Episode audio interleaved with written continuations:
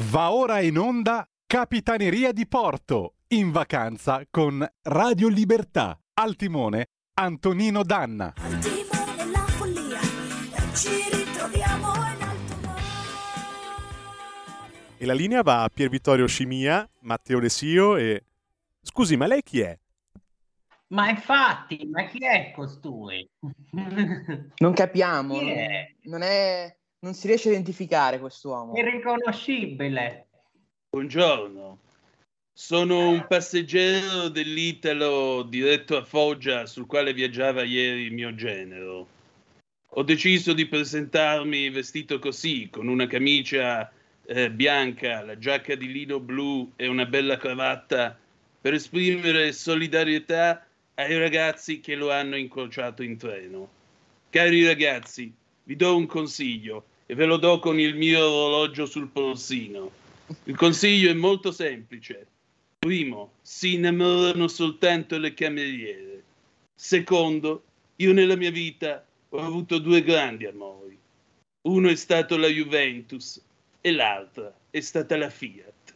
Non dimenticatelo. Amiche e amici miei, ma non dell'avventura, buongiorno! Eccomi qua, incravattato e ingiacchettato di lino, vero lino, attenzione, siete sulle magiche ingiacchettate onde di Radio Libertà, questa è Capitaneria di Porto, io sono Antonino D'Anna e questa è la puntata di oggi, martedì 25 luglio 1979, Let's Train to Foggia, just leading out, but I really want to last forever. Vabbè, no, è il 25 di luglio e l'anno del Signore 2023. Cominciamo subito la nostra trasmissione. Vi ricordo, date il sangue. In ospedale serve sempre. Salverete vite umane. Chi salva una vita umana salva il mondo intero. Secondo appello, andate su Radio Libertà. .net, cliccate su Sostienici e poi abbonati, troverete tutte le modalità per sentire questa radio un po' più vostra, dai semplici €8 mensili della Hall of Fame fino ai €40 mensili a livello creator, che vi permetteranno di essere coautori e co-conduttori di almeno una puntata del vostro show preferito con il vostro conduttore preferito. Banda alle ciance, tra l'altro questa è una delle cravatte del nuovo lotto, le prime 10 di 40 che si vanno a sommare alle 245 che già c'erano, per cui siamo a quota 285 per il momento. Speriamo di arrivare a 400 per fine anno. Ma dove le conservi, Tonino? C'è una stanza praticamente adibita solo a questo? Una stanza no, ma un pezzo d'armadio sì, praticamente. Giusto. Senti, o facevo questo oppure mi drogavo, non avevo molte possibilità. Le cravatte sono belle, quindi si approva. Poi voglio dire, oggi è molto 1979, come vedete. Esatto. Intanto do il benvenuto e il buongiorno ai colleghi di questa malefatta, gli altri tre nell'ordine, Matteo De Sio, Pier Vittorio Scimìa e in regia Federico Borsari, alias il Meneghino Volante. Buongiorno a tutti, buongiorno a lor signori. Buongiorno, buongiorno ai radioascoltatori. Buongiorno soprattutto all'avvocato Agnelli, che abbiamo sentito così spiegabilmente, inaspettatamente. E ogni tanto, sai, io vengo posseduto da questa entità, perché generalmente si presentano lui, Silvio ogni tanto interviene, dice la sua. Sono tipo dei fantasmi. Pronto, redazione di Repubblica. E chiude. E poi, naturalmente, come è giusto che sia, che se io fossi Berlusconi dall'altro mondo glielo farei sto scherzo. E poi, vabbè, Pettino Craxi, mi sembra chiaro. Per cui c'è altro. Un momento, fermi tutti, al 346-642-7756 qualcuno anonimamente scrive: buongiorno, troppo forte Antonino D'Anna, hai già un altro lavoro assicurato, complimenti, sei veramente in gamba. A posto siamo. Esatto. Vedi, è già pronto. Emanuela da Torino, avevo dimenticato. Oh, buongiorno Emanuela. Ma da Torino eri favorita perché riuscivi a identificare subito il personaggio che stavo imitando. Poi non so se mi hai visto in TV, canale Facebook, Twitch, YouTube, o se mi stavi ascoltando attraverso come dice Pierluigi Pellegrin, l'algido suono della Radio DAB. Però vabbè. Allora, bella gente, intanto buongiorno, bentrovati, 346-642-7756. Che dite? Cominciamo subito con una bella canzoncella? Allora abbiamo solo per me e per voi, direttamente dal 1982, Giuni Russo, Un'estate al mare, andiamo.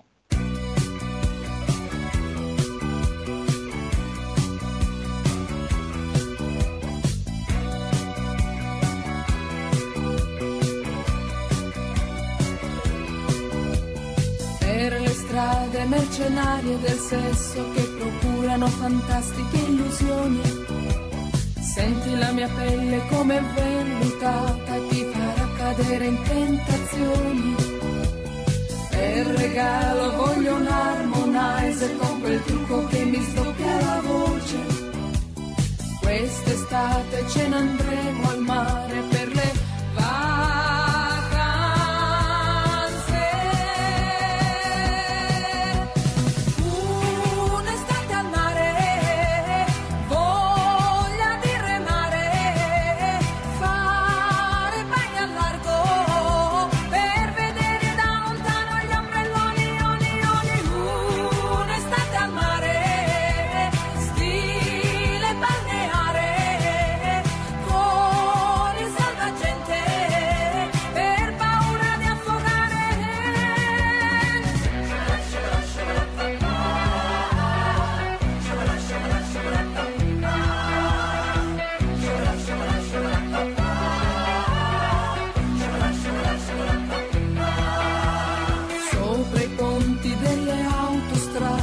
qualcuno fermo che ci saluta, senti questa pelle come profumata, mi ricorda l'olio di Tahiti. Nelle sere quando c'era freddo si bruciavano le gomme di automobili. Quest'estate voglio divertirmi per le vacanze.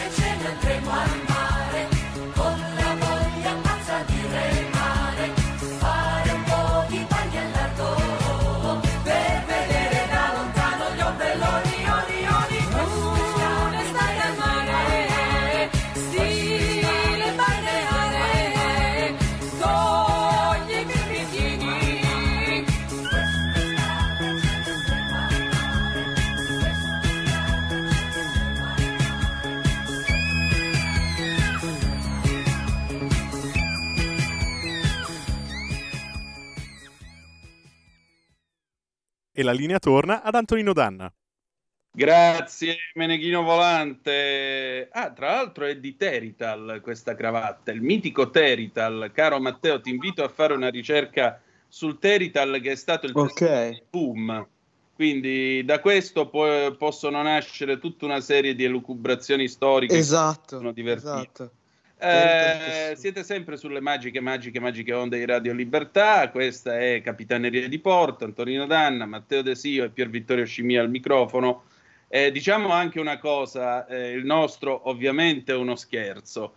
È vero che l'articolo pubblicato ieri su Repubblica di Alenel Khan effettivamente ha un po' spiazzato i lettori, perché effettivamente diciamo che l'intenzione era giusta e santa, il problema è che l'esecuzione è stata forse un pochettino fuori bersaglio, perché in realtà il succo era quella cosa che in fondo pure io ho scritto varie volte su Italia Oggi, che potete trovare su tanti giornali dove c'è qualche collega che bene o male si occupa un po' di guardare al costume degli italiani. È vero che i ragazzi, specialmente nei luoghi pubblici e sui mezzi di trasporto pubblico, i ragazzi di 18-20 anni non hanno, e quelli ancora più giovani figuriamoci, non hanno alcuna cortesia o educazione nei confronti degli altri.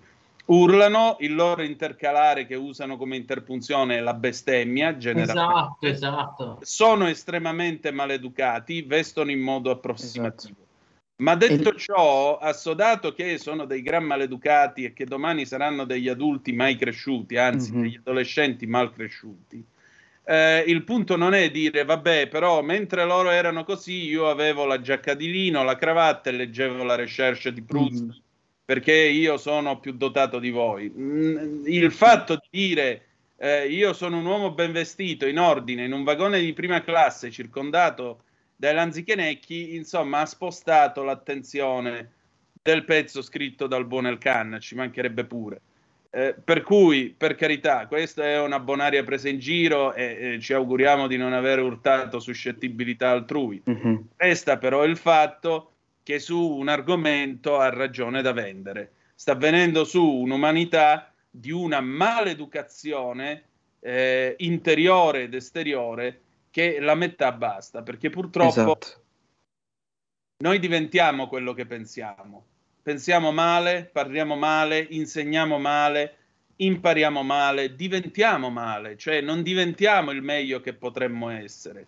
Perché ognuno di noi è meglio di quello che crede di essere. Questo deve essere chiaro per tutti. Ognuno di noi è molto meglio di come si vede allo specchio. Però il problema è che se qui dobbiamo avere sempre questo livellamento verso il basso, è chiaro che poi diventa una gara a peggiorare, il circolo vizioso. E forse recuperare un pochettino di decenza, quantomeno nell'esprimersi, non sarebbe male. Per contro, devo dire al buon Elkann, essendo anch'io un frequentatore di ferrovie da un bel pezzo, per contro, accanto a queste figure adolescenziali ci sono dei sedicenti adulti, anche over 50 molto spesso, i quali non hanno alcuna educazione e sono spesso telefonatori da competizione, che appena il vagone si muove, cioè basta che fai i primi giri di ruota, pronto, Magda, arrivo stasera, ma gridando, dopodiché gli raccontano tutto. Io mi ricordo una volta una che ha deliziato, si fa per dire, tutta la vettura dell'Italo da Milano fino a Napoli, io scendevo per fortuna a Roma Termini, raccontandoci la sua visita ginecologica. Per cui, voglio dire, ora io non entro nei dettagli, non è il caso, è pure ora di pranzo, però voglio dire, quando la gente perde completamente la decenza anche dei fatti suoi, perché a quel punto, vedete, questa è anche la logica dei social.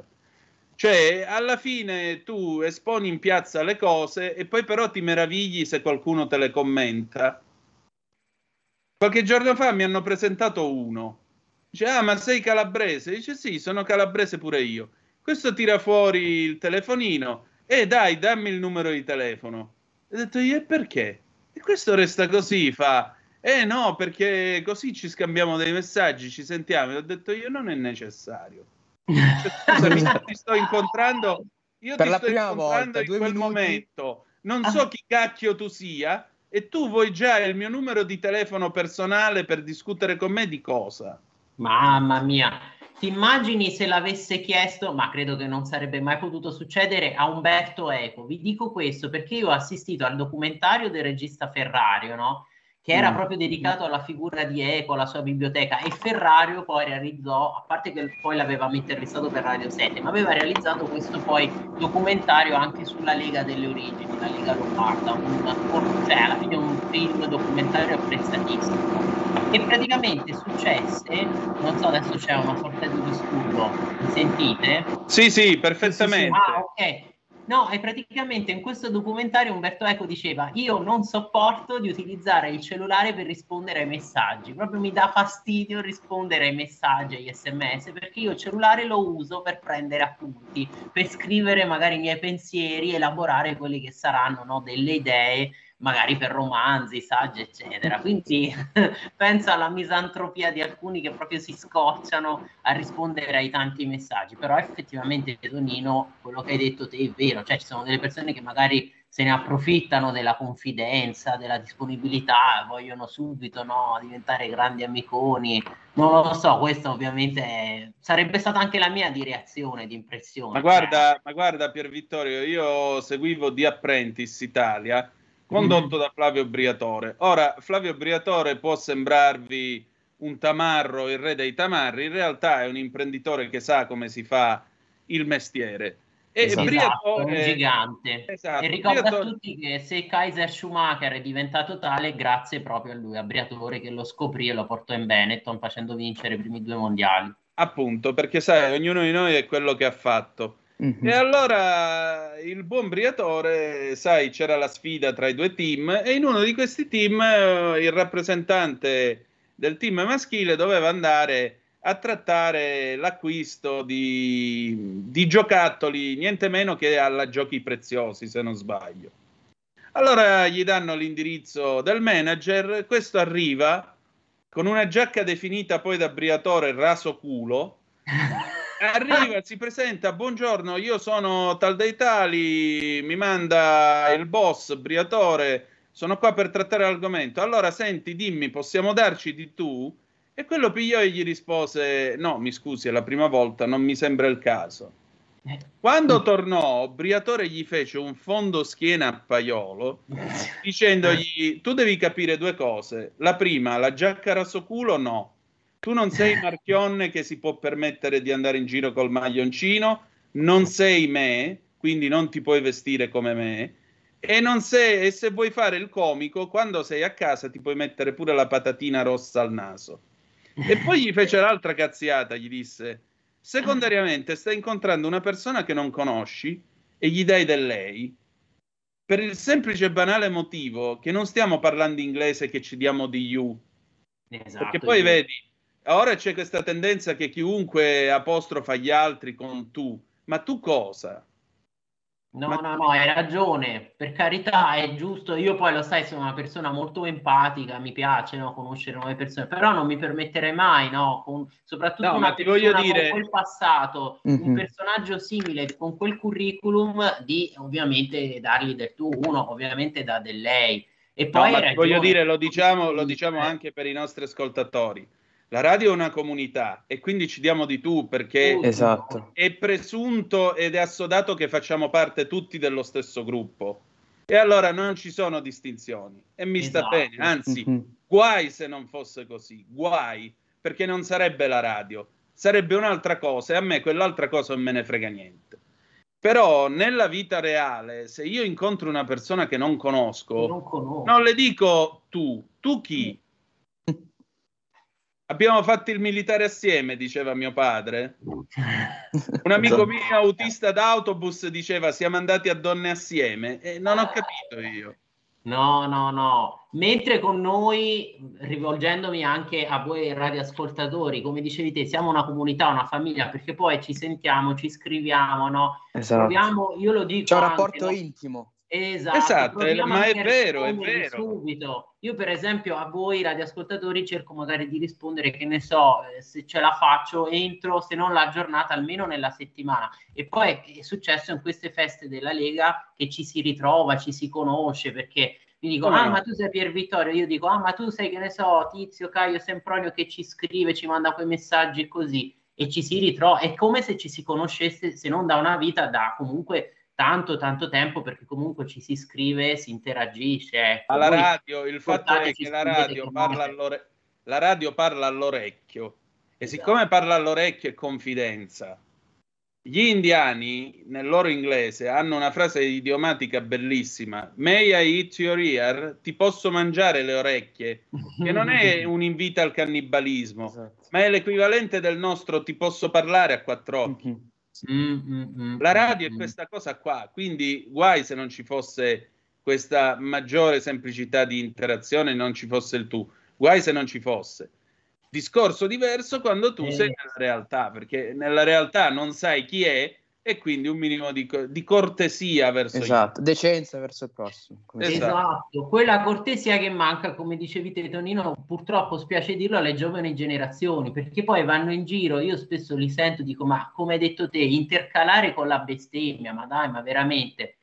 Sì, lo usano come segno di interpunzione. Esatto. Sì, ma è anche un linguaggio poi volgare, approssimativo, e poi cioè, basta vedere, tu dicevi no, la bellezza, come anche si esprime, anche per esempio nell'arte o nella musica che ascoltano. Noi abbiamo sentito Un'estate al mare, che è fantastica, scritta poi tutto da un maestro come Battiato. Io sento la musica che ascoltano, è tutto un rap con volgarità, lordure, cioè qualcosa di testi sul ma sono lo specchio dei nostri tempi, praticamente lo specchio dei tempi per le generazioni nuove, quindi purtroppo è così, ma un invito che possiamo dare agli ascoltatori è non mollare, perché questo è importante, e che non è niente di irrisolvibile.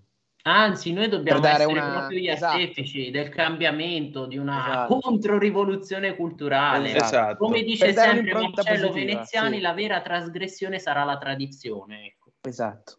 E adesso, visto che parliamo di storia, è il momento del nostro Matteo. Oggi è il 25 luglio, che ci abbiamo nelle opere i giorni, maestro? Oggi abbiamo la deposizione di Mussolini da parte del Gran Consiglio del Fascismo, quindi un evento storico per davvero per l'Italia.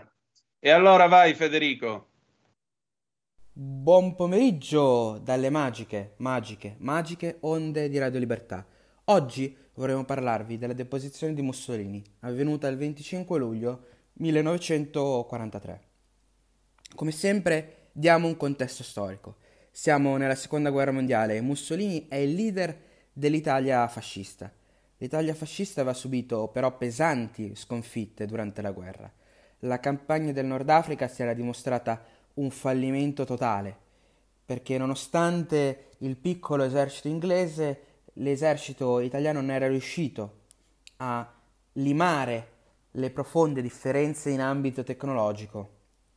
Anzi, i mezzi italiani, il supporto e le infrastrutture dell'Italia fascista si sono dimostrate inadeguate contro un piccolo esercito inglese. La Germania nazista, con il suo supporto in Nord Africa, ha semplicemente prolungato una guerra già segnata. Ma anche in Grecia l'Italia fascista si era dimostrata incapace di agire da sola.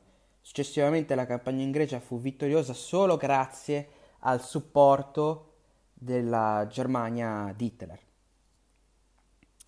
In Africa, tra l'altro, si era persa anche l'ultima parvenza di credibilità con la campagna di Tunisia, con una sconfitta incredibile da parte dell'Italia che portò all'abbandono totale del Nord Africa. E perché fu importante questo evento? Perché l'abbandono del Nord Africa lasciò il via libera agli alleati di poter pensare di invadere l'Italia.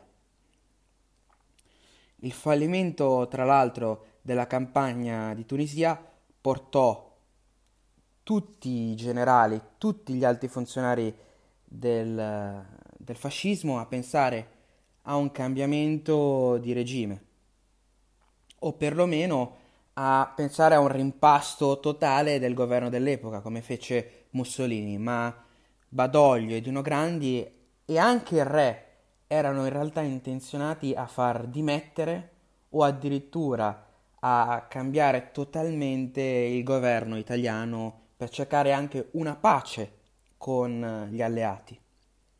Dino Grandi, tra l'altro, si accordò con il re, nonostante una forte ammirazione per Mussolini, per cercare con il Gran Consiglio del Fascismo di sfiduciare il duce.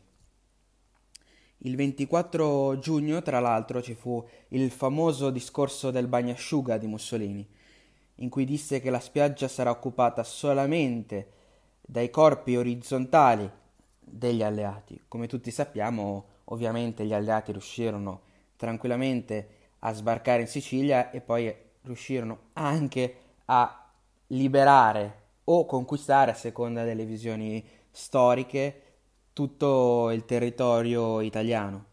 Il 4 luglio ci fu un incontro fra il principe Umberto e Badoglio per pianificare il cambio di regime. Il 10 luglio gli alleati sbarcarono definitivamente in Sicilia e si cercò in tutti i modi, nei posti più alti della politica italiana di accelerare il cambiamento di regime, perché si voleva in qualche modo levarsi dalla guerra nel più breve tempo possibile. Dino Grandi scrisse il suo ordine del giorno, che fu criticato pesantemente da Mussolini e fu chiamato anche codardo dal Duce, ma fu votato da 19 persone su 28, i contrari furono 8 e un astenuto in quest'ordine del giorno. Quindi si arrivò alle dimissioni di Mussolini e all'arresto successivamente, quando Mussolini si recò a casa del re per ripianificare la politica italiana. Il re, che decise di arrestarlo nella sua villa a causa dell'alleanza con i nazisti, a causa della guerra in generale e della campagna di Russia, che si era dimostrata veramente debilitante per lo Stato italiano. Mussolini sarà infine, dopo una serie di varie carceri, portato nel Gran Sasso, in cui venne poi liberato dai nazisti e formò insieme ad Hitler lo Stato fantoccio della Repubblica di Salò. Stai ascoltando Radio Libertà, la tua voce libera, senza filtri né censura. La tua radio.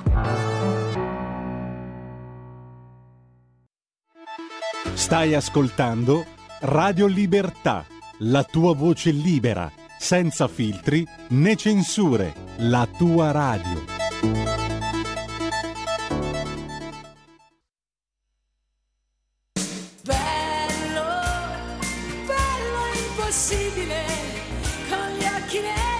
Sapore medio orientale, bello, bello invincibile, con gli occhi neri e la tua bocca da baciare. Girano le stelle nella notte ed io ti penso forte, forte, forte, ti vorrei. Bello, bello impossibile, con gli occhi neri e il tuo sapore medio orientale.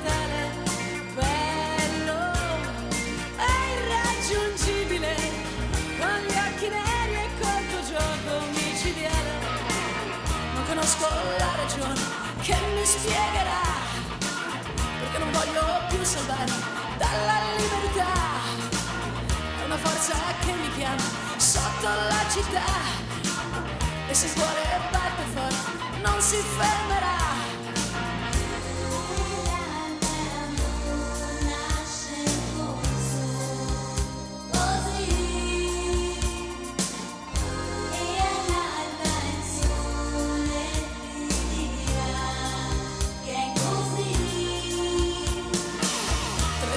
Scoppia il fuoco che mi brucerà e che non voglio più salvare questa verità. C'è una luce che mi invade, non posso più dormire, con le tue pagine nascoste lo vorrei gridare. Bello, bello impossibile, con gli occhi neri e il tuo sapore medio orientale. Bello, incredibile, con gli occhi neri e la tua bocca da baciare. E la linea torna ad Antonino D'Anna. Grazie, Mereghino Volante, siete sempre sulle magiche onde di Radio Libertà. Questa è Capitaneria di Porto, Antonino D'Anna, Pier Vittorio Scimìa e Matteo De Sio al microfono con voi. Avete ascoltato Gianna Nannini cantare Bello e impossibile del 1986, il bello e impossibile col suo sapore medio orientale, bello e invincibile, e Patrick Zaki, di cui adesso parliamo con l'ospite del nostro faccia a faccia, che è la nostra Suad Sbai. Suad, buon pomeriggio. Buon pomeriggio a voi. Buongiorno. Buongiorno. Suad, io intanto ti ringrazio del tuo tempo come sempre e della tua passione oltre che competenza. Suad, qui è successa una cosa che è stata scritta da qualche giornale, per la precisione uno è Il Giornale, l'altro se non sbaglio dovrebbe essere Libero nei giorni scorsi, sì, infatti, e questa cosa è passata sotto silenzio sui giornaloni importanti, anzi addirittura i giornaloni importanti tipo Avvenire hanno sorvolato su questo piccolo particolare. Quando Zaki è stato graziato, ha incontrato un altro detenuto che è stato graziato assieme a lui, ed è questo signore, tale Mohamed El-Baqer, che è un avvocato, e l'incontro, scrive il Giornale, l'incontro con Mohamed El-Baqer era stato pubblicizzato da Patrick Zaki su Twitter. El-Baqer stava scontando dal 2021 una pena a 4 anni di reclusione, inflitta soprattutto per adesione alla Fratellanza Musulmana, messa al bando in Egitto dal 2013 e diffusione di notizie false in casa, in patria e all'estero. Ora, a me non importa tanto della diffusione di notizie false all'estero, però certo finire in galera perché è accusato di far parte dei Fratelli Musulmani non mi pare un buon curriculum per un avvocato che viene presentato tra l'altro come difensore dei diritti umani. Ma chi è sto Zaki?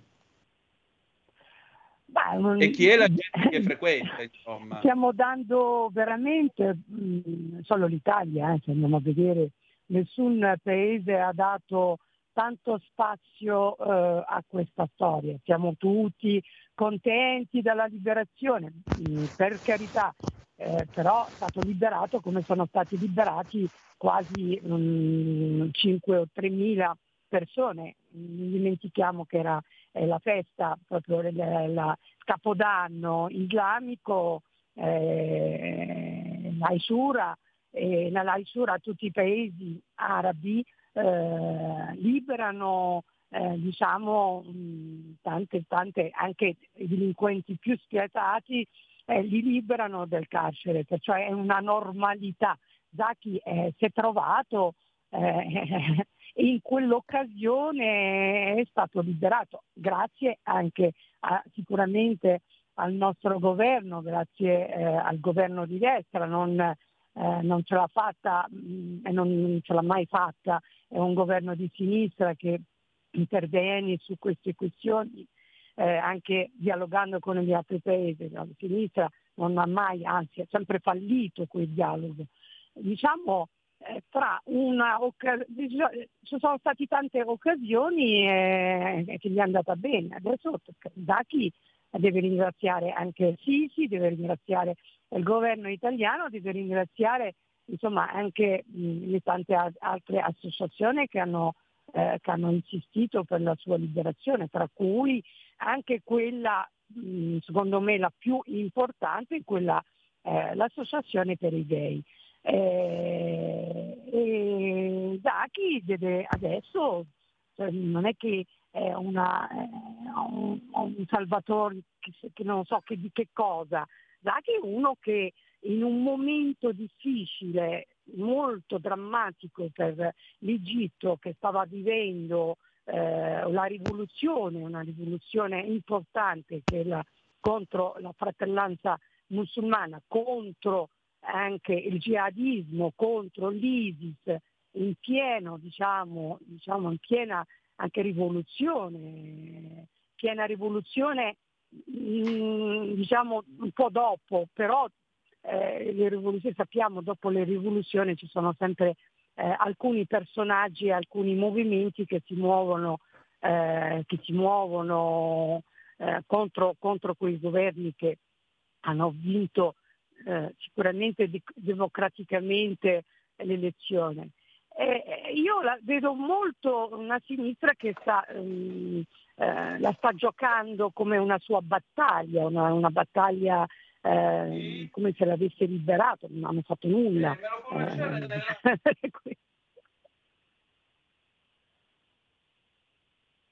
Pronto? Sì, la sentiamo. Sì, la sinistra non ha fatto nulla assolutamente, come non ha fatto nulla per tanti altri, non ha rapporti la sinistra non ha rapporti con i paesi arabi, con i paesi anche non arabi, non ce l'ha. Cioè, la fortuna vuole che ecco, il centrodestra comunque ha sempre, si è sempre mosso bene in questi paesi, sempre, insomma, ha avuto sempre una voce in questi paesi. E poi ecco, io consiglierei sia a quegli amici di Zaki e Zaki, insomma, andare contro oggi al presidente Al-Sisi è un errore madornale, perché insomma, lui dovrebbe essere da quella parte proprio, e quella parte diciamo moderata, qualcuno mi dice non democratica, e ditemi quale paese arabo c'è una democrazia assoluta, non c'è neanche da noi, figuriamoci.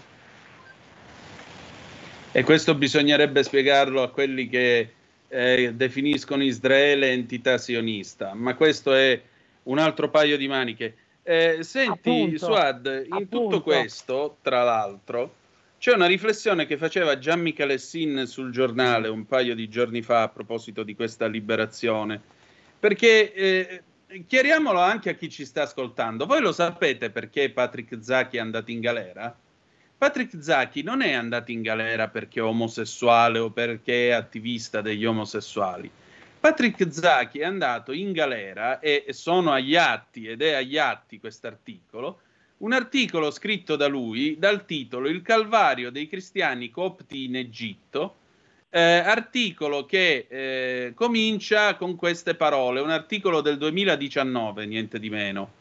Non passa mese senza che si verifichino incidenti dolorosi contro i copti egiziani, dai tentativi di sfollamento nell'Alto Egitto ai rapimenti, alla chiusura di chiese o ad altri attentati. Quest'articolo è un semplice tentativo di seguire gli eventi di una settimana della vita quotidiana di cristiani egiziani.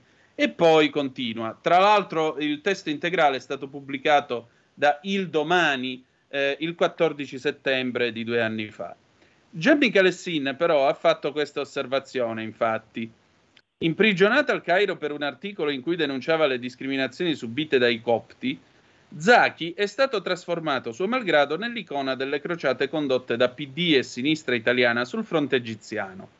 Peccato soltanto che a costoro le battaglie di Zaki in difesa dei propri correligionari interessassero assai poco. Refrattari da sempre alla causa cristiana, gli avevano fatto quadrata attorno solo per tenere aperto il caso Giulio Regeni e acuire lo scontro con un presidente, Abdel Fattah al-Sisi, colpevole di aver liquidato la Fratellanza Musulmana, movimento islamista con cui il PD aveva invece un patto di ferro.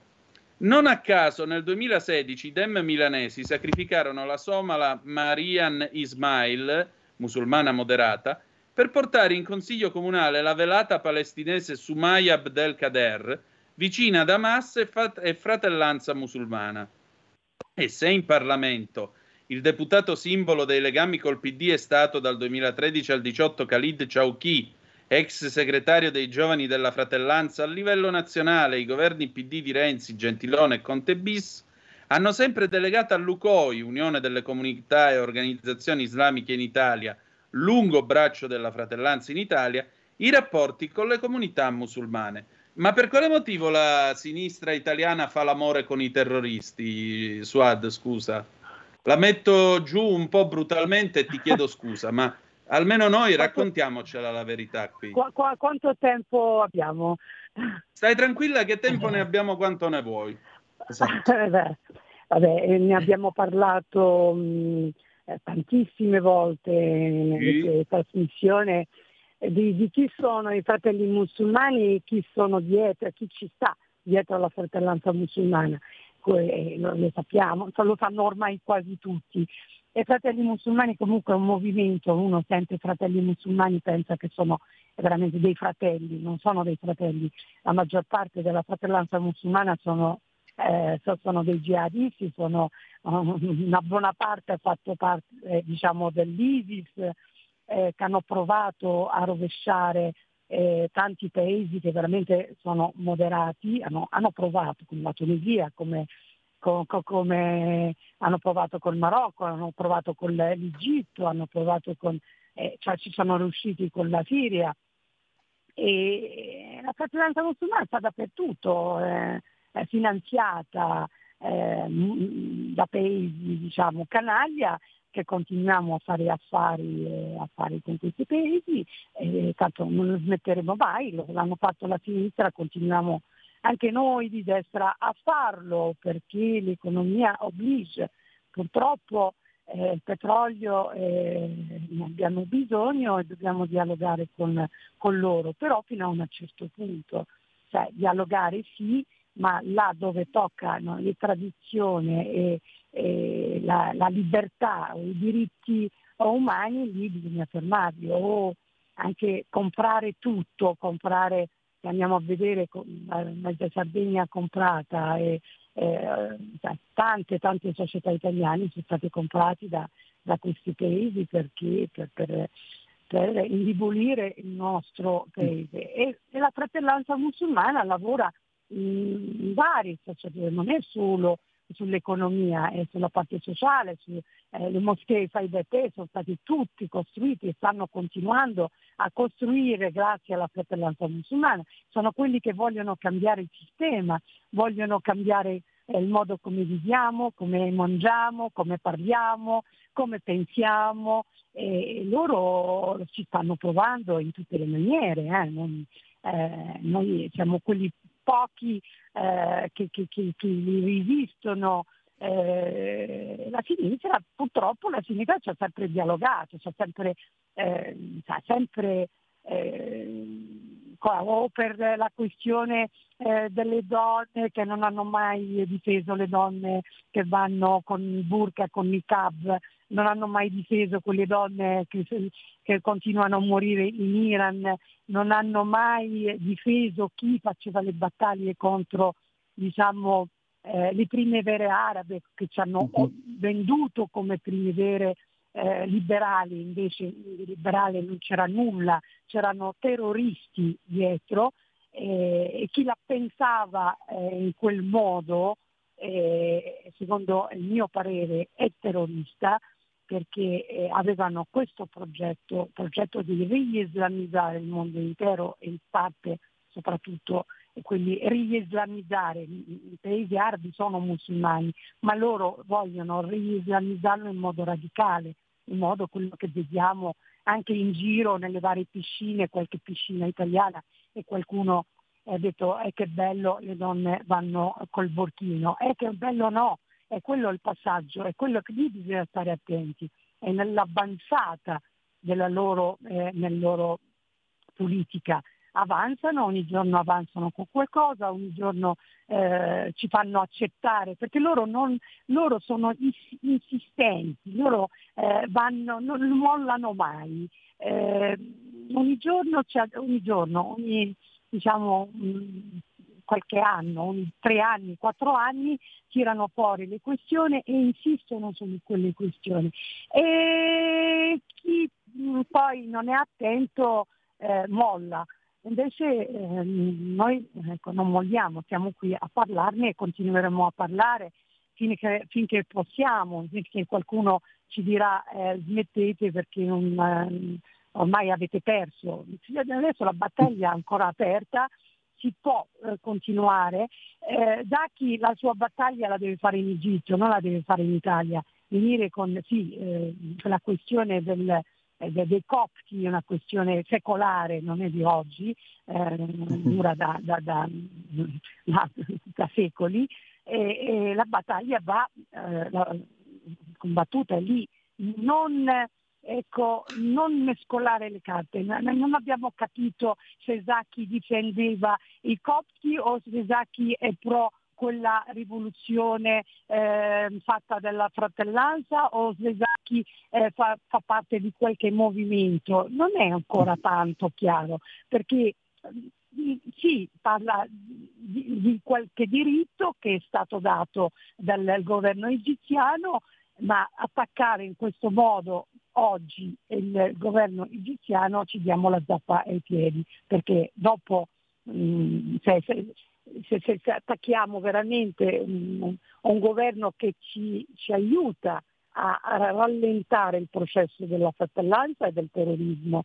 È un paese comunque, io preferisco un paese come Assisi o l'Egitto di oggi che quello della Fratellanza Musulmana del 2012, 13, 14 che stava portando alla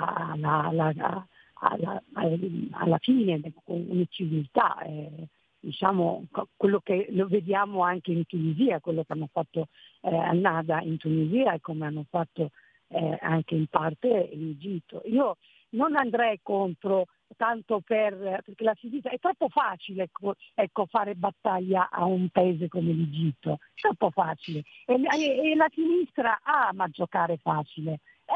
Io voglio una sinistra che sbatte invece con Khomeiniani, con l'Iran che tratta in maniera, abbiamo visto tutti come trattano le donne e come sono guai chi li critica. La sinistra ha sempre cercato le battaglie facili e la battaglia di Zaki è talmente facile, stanno facendo una propaganda inutile, tanto la Sisi ne ha fatti uscire perfino i fratelli musulmani, come hai iniziato la puntata, è uscito anche quello che combatteva con i fratelli musulmani. C'è stata un'amnistia e l'amnistia è data in quella occasione, ma non la rendiamo politica. Io ho notato anche, lui ha rifiutato, da quello che ho letto, poi non so se è vero, ha rifiutato l'aereo di Stato e cose, ma perché bisognava dargli il passaggio in aereo dello Stato? Ma perché? Per quale motivo? Cioè, perché adesso anche la cittadinanza onoraria? Sì, ok, ma per quale motivo? Cioè, lui ha fatto una battaglia nel suo paese, è ritornato nel suo paese. Allora chiedeva asilo politico in Italia e prendeva l'asilo politico e via. E che ci sono tante altre cose che noi non sono ancora chiare. Quando saranno molto più chiari o ce li spiegherà proprio il signor Zaki, però non faccia politica con questa storia, perché noi siamo stanchi, ne abbiamo visti di Romano, ne abbiamo viste quelle che tornavano tanto debelate, rapite, sì, ne abbiamo viste tante. Il nostro paese è abituato a tutto questo. Perciò non vorrei che la sinistra, spero che la sinistra, siccome non c'ha più il modo, no? Non c'ha più battaglie, no? Giochi queste battaglie che sono inutili, non hanno nulla a che vedere con il nostro paese.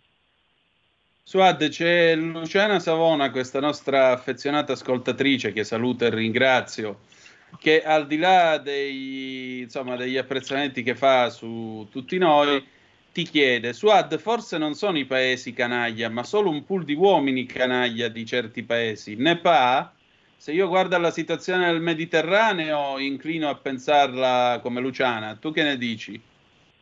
No, sono d'accordo totalmente, sì, sono uomini canaglia di alcuni paesi, certo, d'altra parte, da quello che noto, ci dialogano tutti, nessuno fa un veto, no, assolutamente, si dialoga, questi vanno avanti in modo anche, dopo anche il Qatargate, abbiamo visto anche nel funerale, per dire, di Berlusconi, un Attani fermo lì in prima fila, cosa c'entra, cosa becca, cosa con tutto quello che hanno fatto in Europa, hanno cercato, hanno corrotto un sacco di gente per nascondere quella vergogna del mondiale nel Qatar, che sono morti più di 5.000 persone, e la sinistra a questo non ha parlato, 5.000 morti per quel mondiale, sono stati tutti zitti, silenzio tombale. Sì. E poi ci sono alcune cose che piacciono alla sinistra, quella proprio più che non si capisce, perché poi sono anche in difficoltà, li vedo molto in difficoltà. Non è una battaglia, non, soprattutto in questo momento aprire un dibattito contro l'Egitto, perché è un paese con rispetto ai diritti umani, cose, ma, insomma, è una battaglia interna. Io ho più a cuore quello che succede nel nostro paese, che sta diventando altro che Siria, altro che Iraq, altro che non vorrei esagerare Iran, ma le donne vivono quella situazione, vivono, basta andare in giro a vedere quante donne obbligate a portare quel velo, donne obbligate a non andare a scuola, donne obbligate a non integrarsi, e non solo le donne, anche i giovani adesso non vanno più a scuola, e noi avremo una generazione di radicalizzati, totalmente radicalizzati. Che cosa ne faremo? Che cosa ne faremo? Non si potrà più neanche salire in un autobus. Guardi, è successo a una mia carissima amica, e lei la conosce, tu la conosci, Adriana, voleva salire in un autobus, aveva solo una magliettina un po' scollata, e una persona gli ha detto: tu non puoi salire così perché sei troppo nuda. E tu puoi immaginare la reazione di una come Adriana, non ve lo dico, è una che ha risposto abbastanza per le rime. Perciò questi avanzano con tante richieste. Inutile che a me Lucoi viene a dire le donne hanno il diritto di andare al Burkino.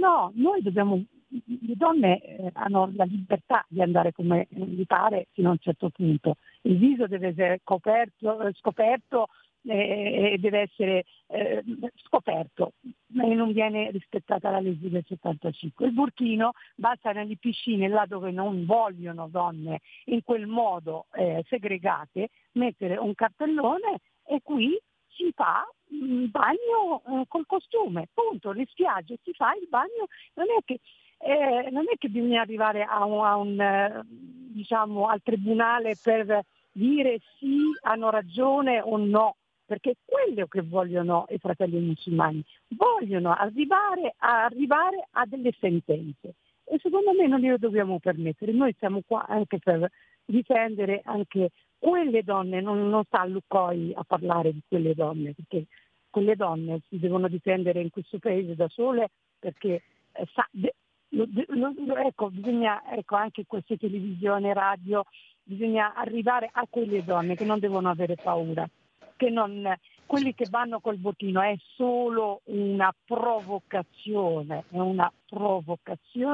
per portare che decidiamo con delle leggi che così hanno ragione, che così sono passaggi. Loro sono pazienti, io l'ho sempre detto, loro non pensano tra 10 anni, 20 anni, questi pensano anche tra 100 anni che cosa succederà in Occidente.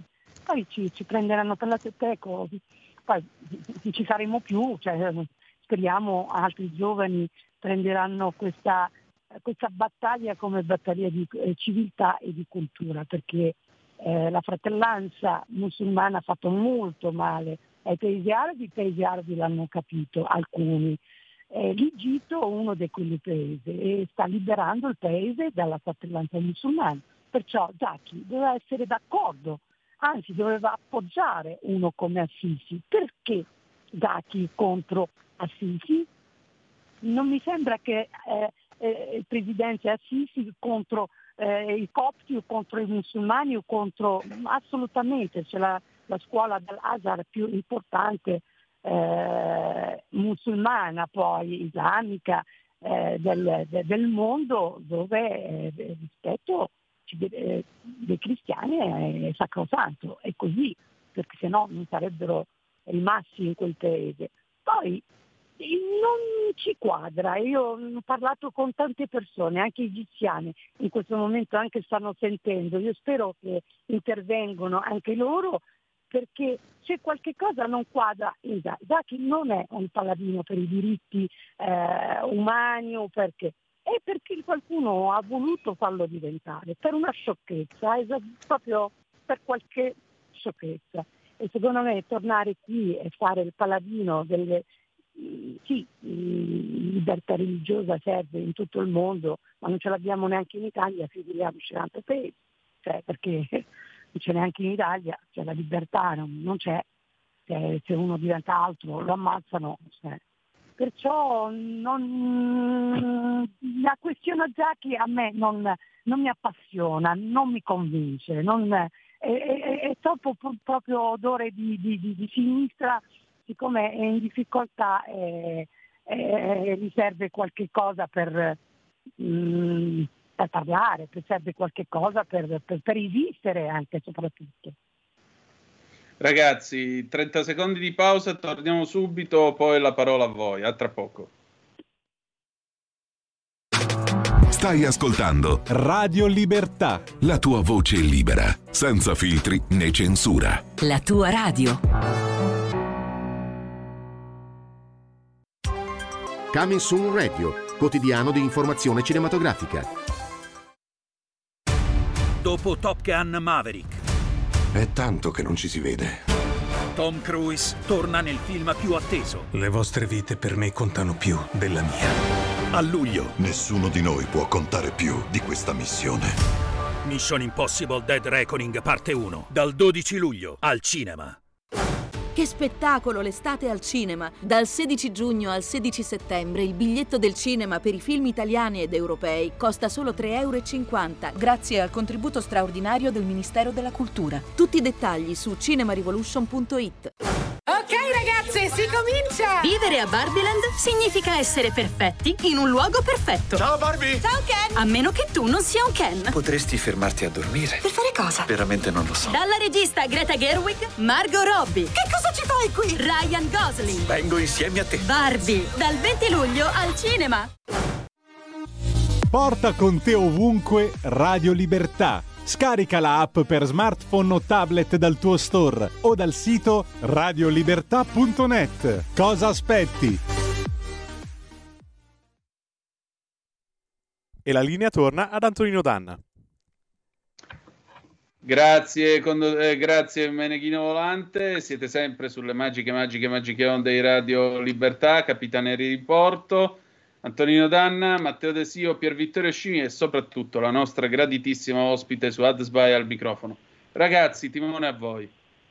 Sì, dottoressa, le volevo fare questa domanda. Intanto grazie ancora per essere con noi, per averci spiegato un po' com'è esattamente la situazione, e per Zaki e non solo. Ma volevo chiederle, ecco, lei ha pubblicato recentemente questo tweet proprio sull'accordo UE-Tunisia, l'ha giudicato favorevolmente, ha anche scritto che però questo è l'inizio. E le volevo chiedere, secondo lei veramente ci potranno essere questi frutti, ecco, per frenare quella che è l'immigrazione illegale di massa, come anche la chiama Vox? Fra poco parleremo anche dell'agenda elettorale del partito Vox.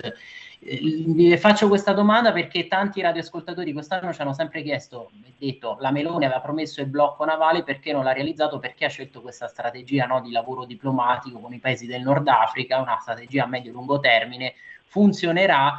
Quando per esempio recentemente l'ex premier australiano aveva detto no, la Meloni dovrebbe fare come abbiamo fatto noi, politica no way, utilizzo della marina militare. Io questo poi l'ho rilanciato perché è stato un articolo, intervista di Francesco Giubilei, ma avevo fatto questa domanda anche a Gian Micalessin, che prima citava Tonino D'Anna, cioè avevo chiesto a Gian Micalessin ma perché poi alla fine la Meloni non ha fatto questo e non ha fatto un po' l'Orban della situazione, che praticamente mette una muraglia sul Mediterraneo e basta.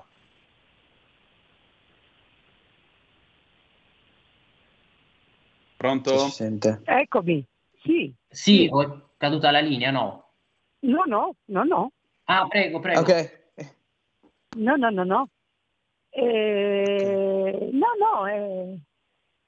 Consiglio anche di leggere un altro articolo che ho fatto qualche giorno fa sulla Bussola, cosa parlava proprio della Tunisia, parlava del gioco navale, parlava...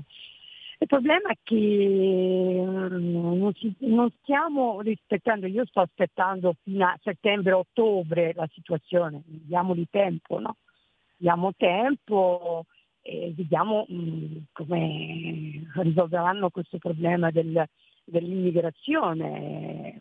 Sì, un accordo, mezzo accordo con la Tunisia va benissimo, ma la Tunisia è fermata, è un paese, anche qui non abbiamo parlato con Antonino più di una volta sulla Tunisia, c'è una crisi spaventosa in Tunisia, non so se regge la Tunisia, ecco, come paese, Cioè, la gente non ha una crisi economica allucinante, in più hanno la loro immigrazione che arriva dell'Africa subsahariana, che c'è ormai una guerra civile all'interno della Tunisia, ma la vedo anche in Marocco, la vedo anche la Mauritania, la vedo anche il Sudan. Per il Sudan sta vivendo un momento drammatico, cioè, economico e anche della guerra civile. E se non andiamo a guardare un po' più giù, solo così, no? Un po' di slogan che ha fatto molto la sinistra, ha fatto molto Conte, hanno fatto molto anche gli altri, e io spero che il nostro governo, che è di destra, non faccia gli stessi errori. Il problema è che, da quello che abbiamo notato, che non siamo liberi a gestire questa questione. Ho sentito ieri l'incontro dell'immigrazione, dove anche il ministro Marocchino dice che anche loro hanno i mani legati, perché queste persone sono super pagati da organizzazioni che sono come, adesso non voglio citare uno, vorrei citare solo uno come Soros o altri, e quelli pagano i scappisti, pagano la gente, vogliono creare questo disordine, non c'è un progetto di aiutare tutti, non lo vedo nemmeno anche nella Giorgia Meloni, la vedo un po' impaurita dalla questione. Ecco, spero che prenda coraggio e tratti la questione immigrazione come la stanno trattando i paesi del Nord Africa, molto a voce alta. La vedo in difficoltà, come lo siamo tutti noi di destra, anche perché siamo lì come spettatori, stiamo aspettando tutte le promesse della campagna elettorale, stiamo aspettando, perché alla fine gli accordi ci sono, c'è qualcuno che non vuole questo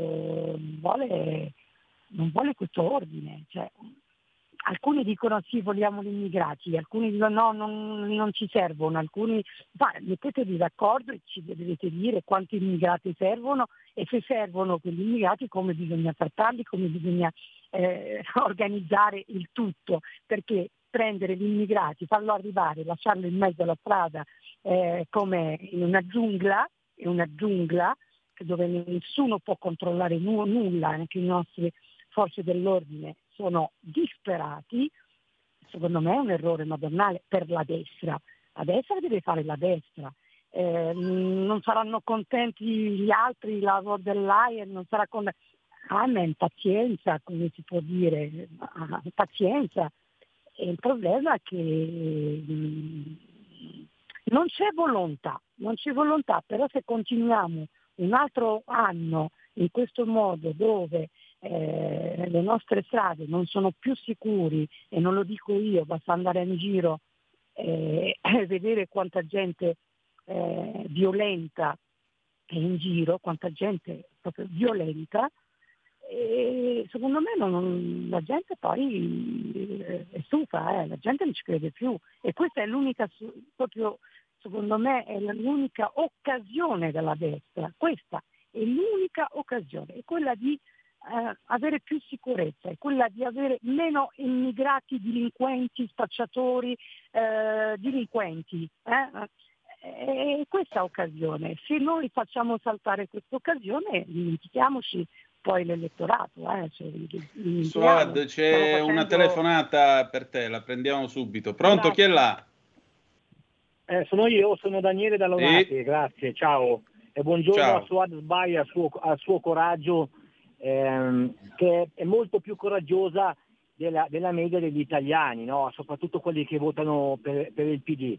Suad, qua abbiamo un solo problema, siamo noi italiani. In particolare i loro signori che comandano, che hanno comandato per parecchio tempo l'Italia e sono in Europa, sono i comunisti, sono quelli del PD, sono i 5 Stelle. Abbiamo un solo problema, imploderemo non perché siamo attaccati dagli extracomunitari che arrivano con i barconi, ma perché siamo noi stessi che ci vogliamo fare del male. Grosso problema. Il PD è un partito che va messo fuori legge, ok? Hanno devastato tutto. Dal dopoguerra il fascismo ce l'hanno su con questo, con quell'altro, hanno fatto molto peggio, perché in tempo di pace, con grosse disponibilità economiche, con grossa conoscenza del mondo, hanno devastato tutto. E poi, in secondo caso, abbiamo un altro problema, che è questo governo che ciancia, per dire parla, e poi dopo quando arriva lì è tiepido, come dici tu Suad, sei molto coraggiosa, sei una grande donna, sostienici, perché scoppieremo da noi stessi, abbiamo un grosso problema, i comunisti devono andare via. Tutto qua, grazie mille. Suad. Ma io sono totalmente d'accordo con il signore che ha chiamato, totalmente d'accordo, però non sono d'accordo su una cosa, non è che possiamo dare la colpa solo alla sinistra o ai comunisti. I comunisti hanno fatto un danno che ormai certo ce lo porteremo per 10-20 anni, danno l'hanno fatto, però oggi siamo noi a governare, è la centrodestra.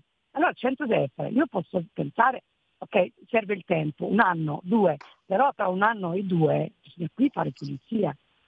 Brutta parola, no, pulizia nel senso, chi ha il diritto di stare in Italia rimane in Italia, chi non ha il diritto di stare in Italia va preso e portato nel suo paese immediatamente. Chi ha il diritto, chi ha un lavoro, guardate che è un paradosso, chi ha un contratto di lavoro ha più difficoltà di venire in Italia che quelli che vengono con i scaffisti, e questo non ci dovrebbe essere, questa è una cosa, è un paradosso, insomma, è un paradosso. Io penso sì, la sinistra, il danno della sinistra, il danno dei 5 Stelle è, per carità, ce l'abbiamo ormai scarlato. Il problema è che tra 1 anno non possiamo più dirlo, ecco, dobbiamo cominciare a decidere, a prendere delle posizioni nette, importanti, non lascia fare chi entra, fa quello che fa, tanto te lo dicono proprio i delinquenti, tanto qui nessuno mi fa niente, qui servono le regole, chi viene in Italia perché viene per un altro motivo, viene per spacciare, per delinquere, quindi bisogna prendere senza riempire tanto i cascini, perché non serve, bisogna dare certezza al paese, quello che c'è in altri paesi, se andiamo in Austria, se andiamo comunque in altri paesi c'è ordine, e qui secondo me possiamo darlo colpa alla sinistra, certo, ok, è il danno che stiamo pagando, però dobbiamo cominciare a organizzarci meglio, e non serve tanto, abbiamo un ministro dell'interno importante e bravo, deve cominciare a osare, non deve avere paura, perché loro creano la paura, oddio, se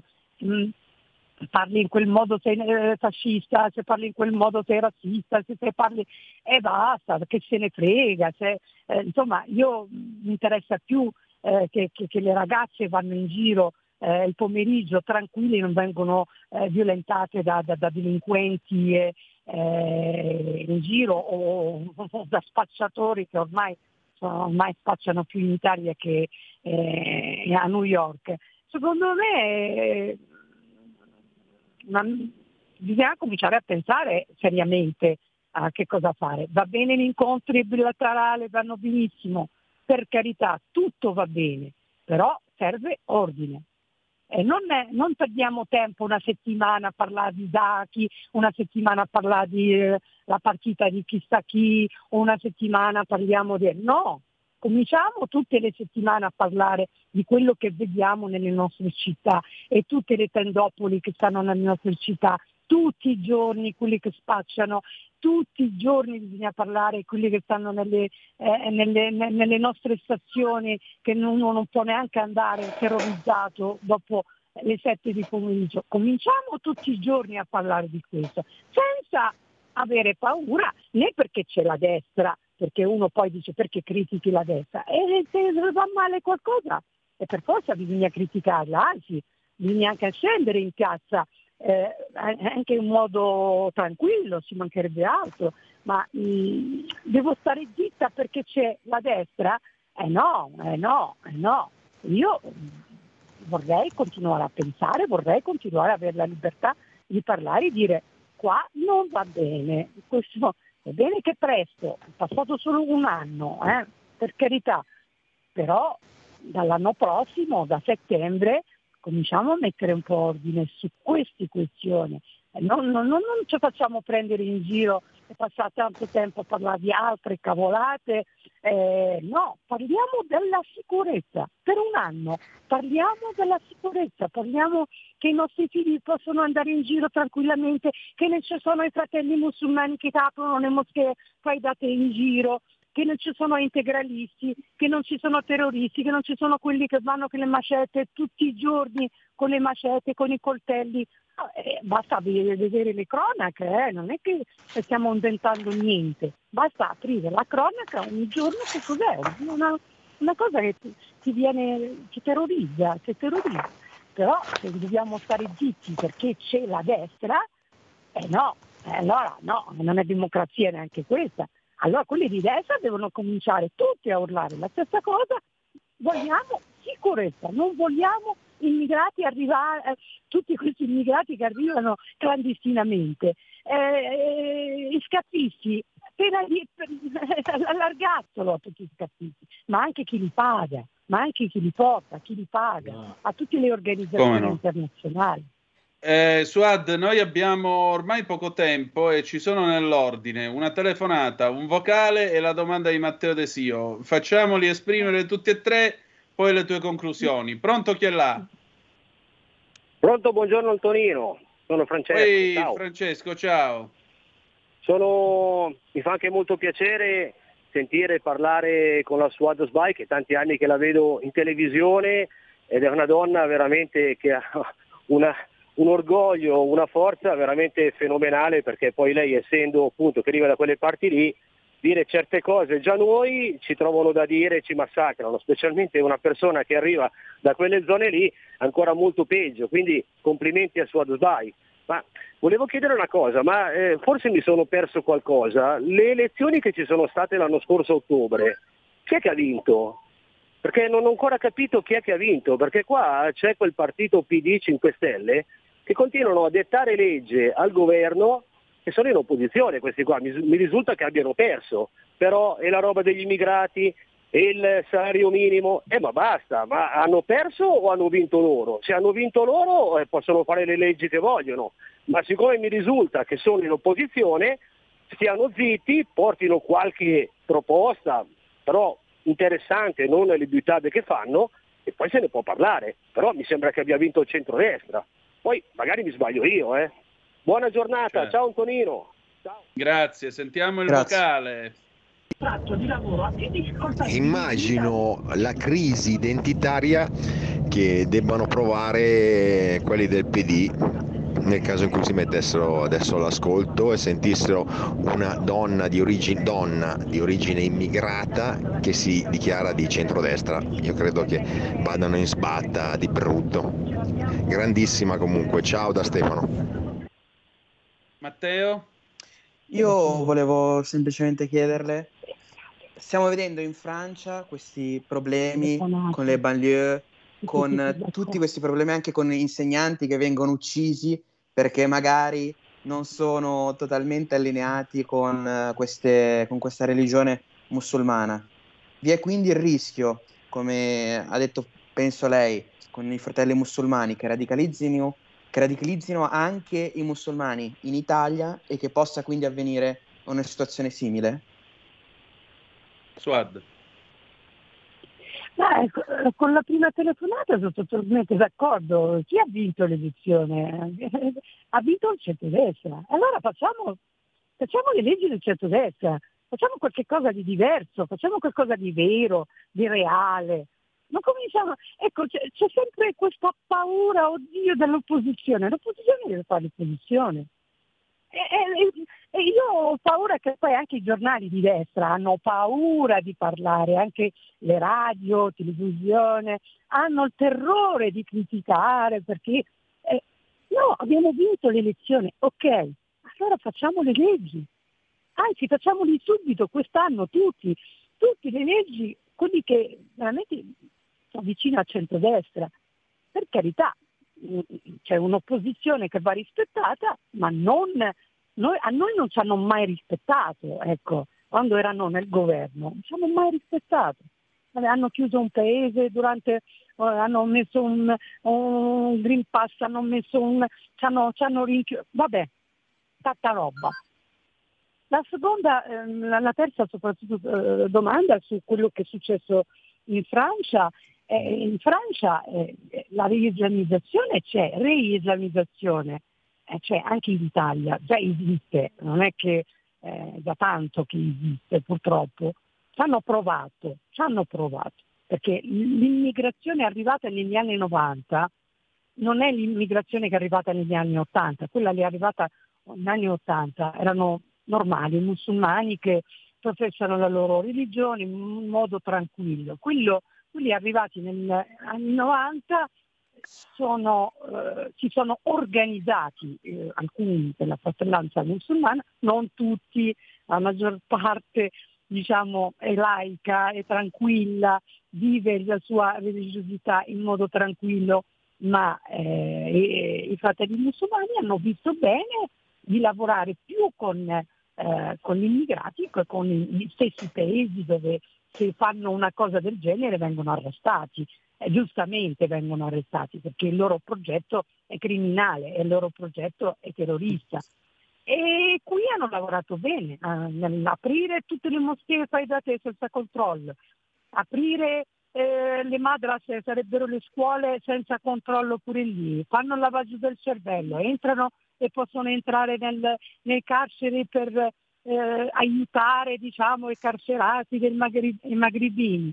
E gli hanno lasciato tanto spazio, anche lì servono le regole, ma anche con gli stessi paesi, con l'Egitto, con la Tunisia, con il Marocco, ma sono i primi a dirci attenti, fermateli, sono i primi, non lo dico io, sono loro che lo dicono, perché sanno la fine che possiamo fare, non è bella fine, perciò la destra deve avere un coraggio, ma coraggio di dire no e basta, no, certo, mettersi d'accordo con la Tunisia è debole la cosa, il fatto che la Francia non era presente e anche questo ha un segnale, perché la Francia non era presente, bisogna domandarsi di tante cose, come se non la riconoscesse questo accordo, come se non è un po' complessa la cosa, però noto che siamo lenti, abbiamo paura di passare per razzisti, abbiamo paura di passare, oddio se cade qualche barcone. Il barcone è partito perché hanno voluto partire, ragazzi, non è che il problema che l'abbiamo obbligati messi nel barcone, cioè allora se come qualcuno dice abbiamo bisogno di tanti immigrati, facciamoli arrivare con l'aereo, facciamoli arrivare con un documento già presentato al consolato, perché quelli che hanno un contratto sono fermi e non li fanno venire e fanno arrivare tutti questi che sono alla fine tutti uomini, quello che mi spaventa, sono tutti uomini, la maggior parte sono tutti uomini, quella è la mia più grande preoccupazione. Comunque bisogna avere coraggio, se governiamo bisogna avere coraggio, governare con coraggio, senza tanti pensieri strani, bisogna governare. Se facciamo i buonisti allora siamo uguali agli altri. E meglio non si poteva dire. Suad, grazie del tuo tempo e grazie per essere stata con noi. Grazie a voi, alla prossima. Grazie a voi. La ringraziamo veramente. Grazie. Oddio. Speriamo che insomma accolgono, perché non se ne può più, Esatto. Allora, noi abbiamo finito per oggi, ragazzi. Io credo che le parole di Suad non abbiano bisogno di commento, penso che sia stata sufficientemente chiara per tutti. Io voglio ringraziare tutti voi, Suad, poi voi tre, cioè te, Matteo, Pier Vittorio e Federico al banco di regia. E chi dire di più, noi abbiamo finito, adesso c'è il Qui Parlamento. Cosa c'è per Qui Parlamento? Simonetta Matone su violenza sulle donne. violenza domestica. Molto bene, grazie Federico. Dopodiché c'è l'ultima puntata di questa stagione di Largo ai Bambini di Francesca Corbella, che voglio ringraziare e salutare. Aggiungerei anche un'altra cosa, nell'ultima parte per un piccolo disguido mancano i saluti, ma sapete che Francesca Corbella è una persona estremamente educata, quindi i saluti li aveva incisi. Anche se non li ascolterete, teneteli lì con l'intenzione.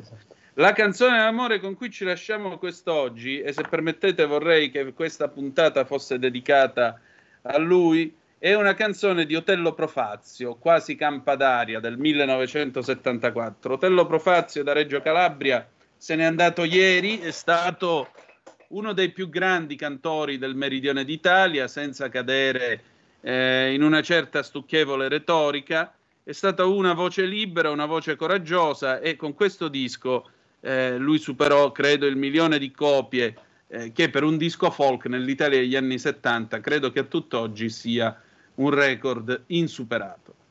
Allora, grazie a tutti voi e ricordate che malgrado tutto the best is yet to come. Il meglio deve ancora venire. Vi hanno parlato Matteo De Sio, Pier Vittorio Scimìa e Antonino D'Anna. Appuntamento a domani alle 13.05 trattabili sulle magiche onde di Radio Libertà. Buon pomeriggio. Ciao a tutti. Qui Parlamento. È iscritta a parlare la deputata Simonetta Matone. Ne ha facoltà, prego. Ma io, sulla traccia di ciò che ha detto la collega Bisa, posso aggiungere solo poche parole, poche osservazioni, perché la norma è una norma che consta di un solo articolo, è una norma meramente procedurale e che va ad incidere su un vulnus. Qual è il vulnus? È inutile fare leggi severissime, contenutisticamente perfette, che però permettono possibili vie di fuga per chi si rende responsabile di reati odiosi come quelli di cui noi ci occupiamo, se i termini che rendono operativa una legge sono meramente ordinatori e non perentori. L'esperienza professionale sul campo diretta che purtroppo ho acquisito in materia di violenza contro le donne mi porta a ritenere che la celerità della risposta delle istituzioni è l'elemento che fa la differenza. Donne che di solito sono terrorizzate per il passo fatto, perché nell'immediatezza dell'attacco, tra virgolette, sporgono denuncia, quasi obbligate magari dall'intervento delle forze dell'ordine che arrivano a casa chiamati dai vicini o da persone che le conoscono. Donne assolutamente terrorizzate che hanno sporto denuncia e che però vengono lasciate sole. E il tema dei temi è la solitudine di queste vittime. A questo punto diventa invece obbligatorio per il pubblico ministero assumere informazioni direttamente dalla parte offesa o da chi ha sporto denuncia entro 3 giorni dalla iscrizione della notizia di reato. E se il termine non viene rispettato, il procuratore della Repubblica può avocare a sé gli atti oppure può assegnare queste carte processuali ad un altro pubblico ministero. In più, ad incastrare, tra virgolette, la situazione c'è il ruolo della Procura Generale, ufficio importantissimo, gerarchicamente sovraordinato rispetto alla Procura della Repubblica, che deve monitorare ogni 3 mesi i dati sul rispetto di questi termini. Questa gerarchizzazione in questa materia è assolutamente benedetta e questo sistema rende impossibile sfuggire al combinato disposto, come dicono i giuristi. Ora io vorrei ricordare che i reati a cui noi ci riferiamo sono reati di assoluta e inequivocabile gravità, perché parliamo specificamente di omicidio, di maltrattamenti, di violenza sessuale, atti sessuali con minorenni, corruzione, violenza sessuale di gruppo, atti persecutori, lesioni personali e deformazioni del volto, mi riferisco ai cosiddetti maledetti vetrioleggiamenti attraverso l'acido, e che provocano lesioni permanenti o al viso o al corpo. Qui Parlamento.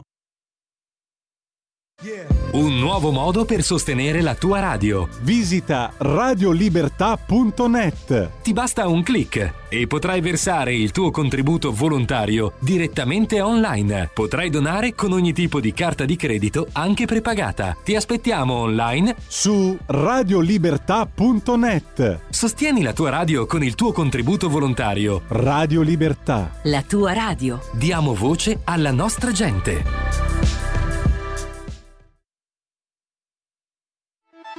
Stai ascoltando Radio Libertà, la tua voce libera, senza filtri né censure, la tua radio.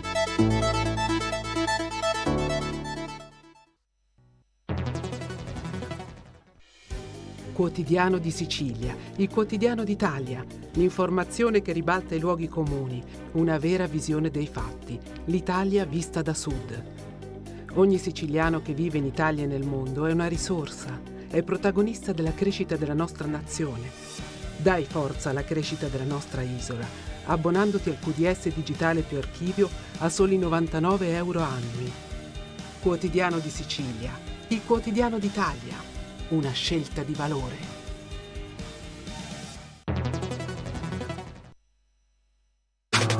Stai ascoltando Radio Libertà, la tua voce libera, senza filtri né censura. La tua radio.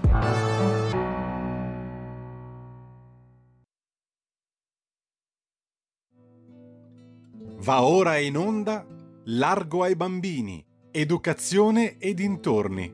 Dove c'è un bambino, c'è un'intera società, con Francesca Corbella. Buongiorno a tutti, ciao Antonino, grazie per essere ospitata nel tuo spazio. La volta scorsa abbiamo affrontato la pedagogia cinese partendo dall'imprinting storico, antico, originario di Confucio, ancora oggi molto tenuto in gran conto.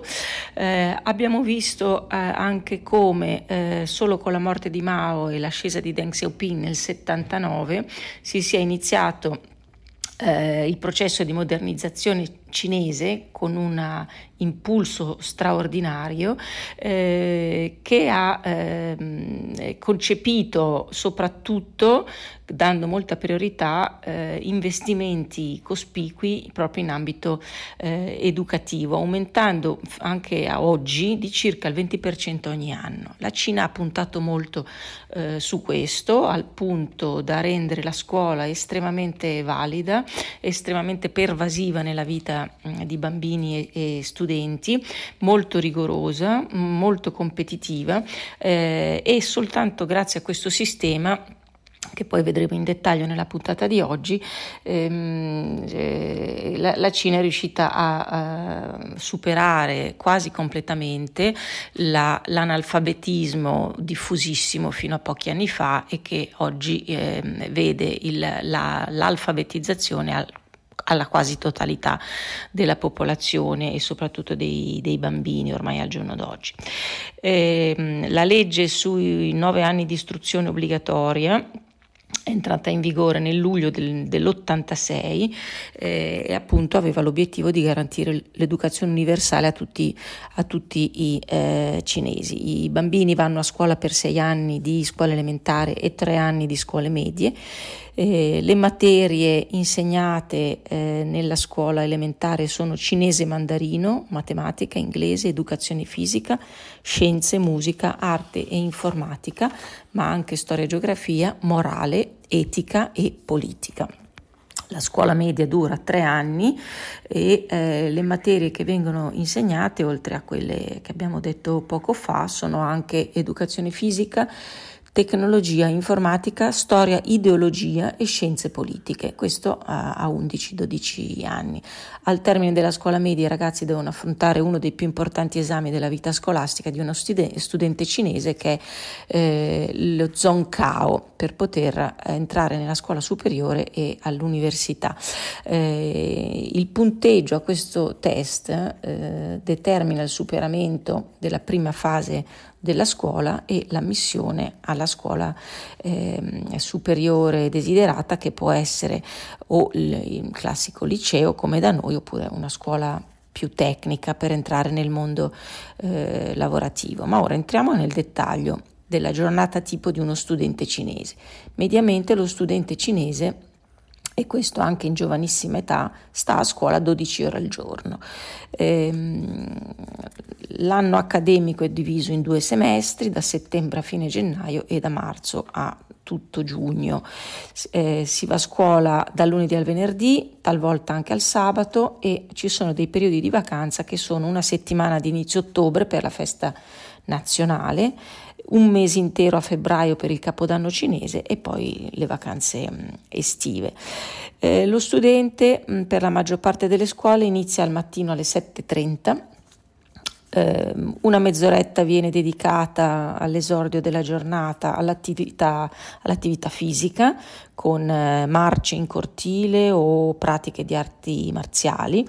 E la disciplina marziale più insegnata e diffusa nelle scuole è il Tai Chi, che è molto efficace sul controllo della respirazione, della postura, sull'elasticità muscolare, e per predisporre in modo armonioso lo studente alle lunghe ore di scuola. In alcune scuole superiori è richiesto per potersi diplomare di avere un livello di Tai Chi molto elevate. Dalle 7:30 di mattina il ragazzo rimane a scuola generalmente fino alle 17:30 alle elementari, ma anche fino alle 21 nelle scuole medie e poi nei licei, perché molte scuole organizzano, proprio per differenziarsi dalle altre e avere più punteggi nella competizione tra scuole, organizzano corsi serali di ripetizione, di autoapprendimento, corsi di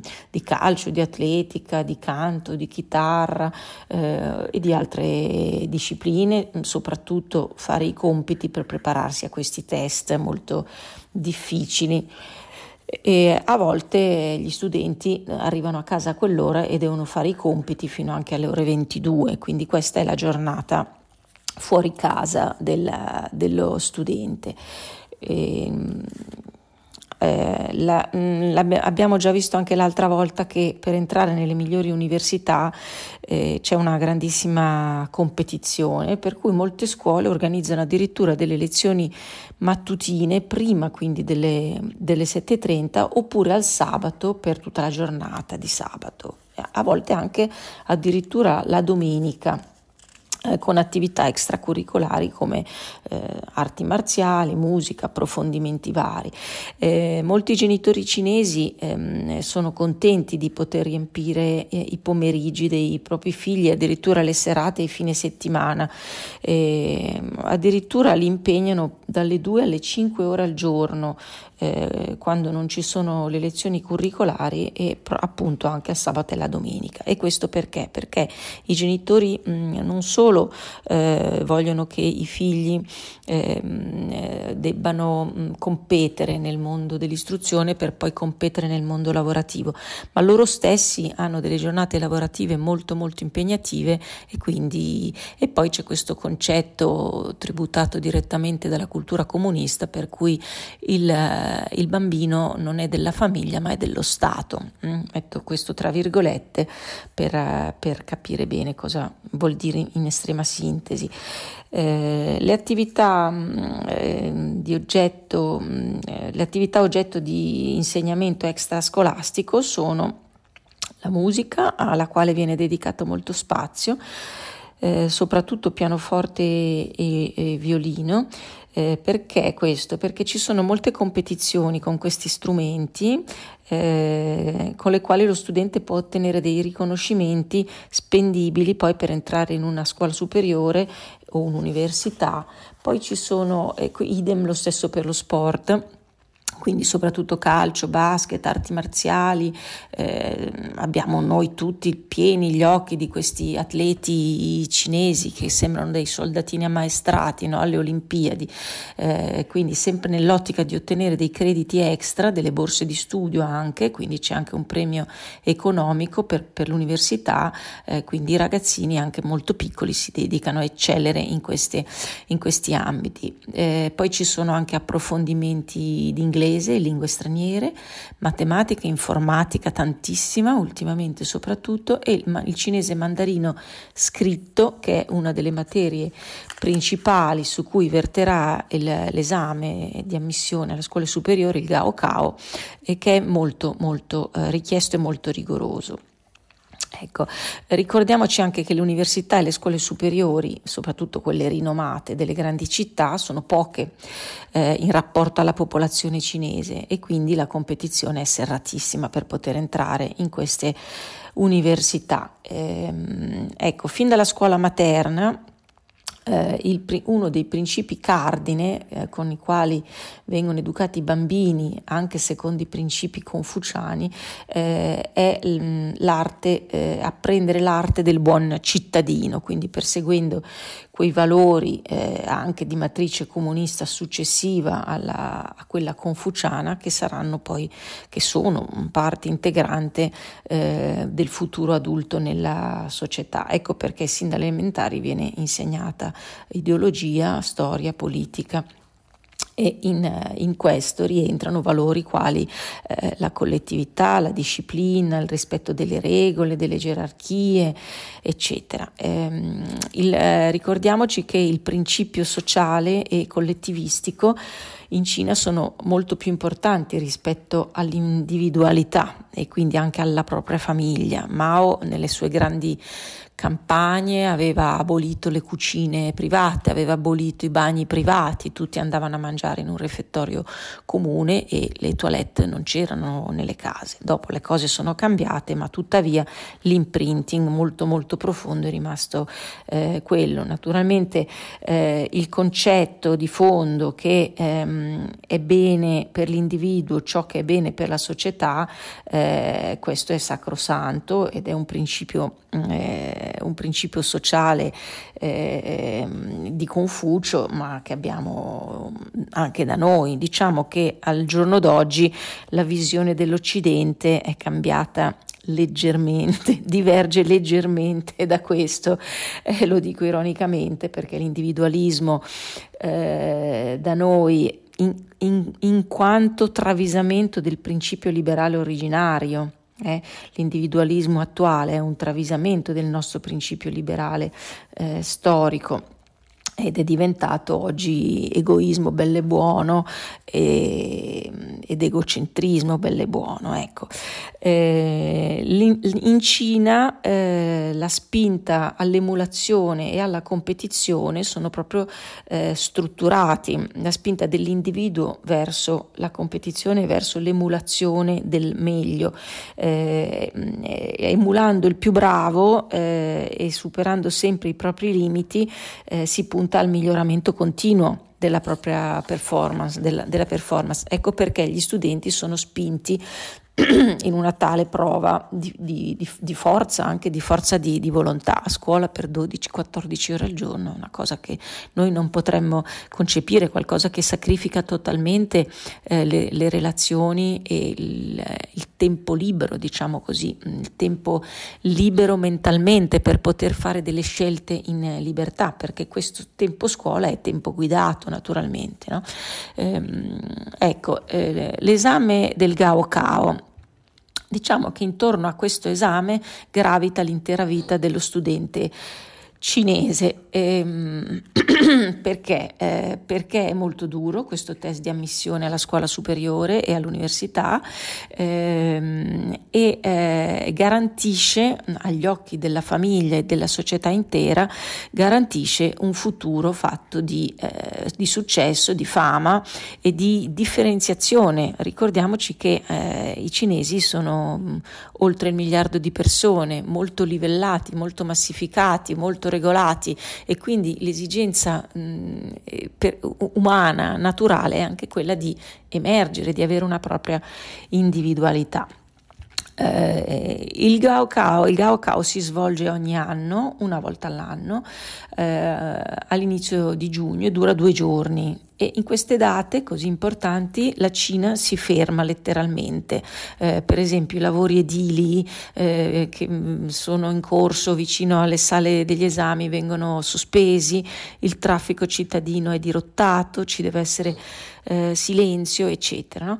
Il punteggio ottenuto a questo test è il numero più, la classificazione ma è numerica, quindi più importante della vita di ogni cinese, di ogni cittadino cinese, quindi è il culmine di 12 anni di scolarizzazione, di sacrifici, di pressioni costanti, e quindi insomma genera anche molta fatica, molto stress.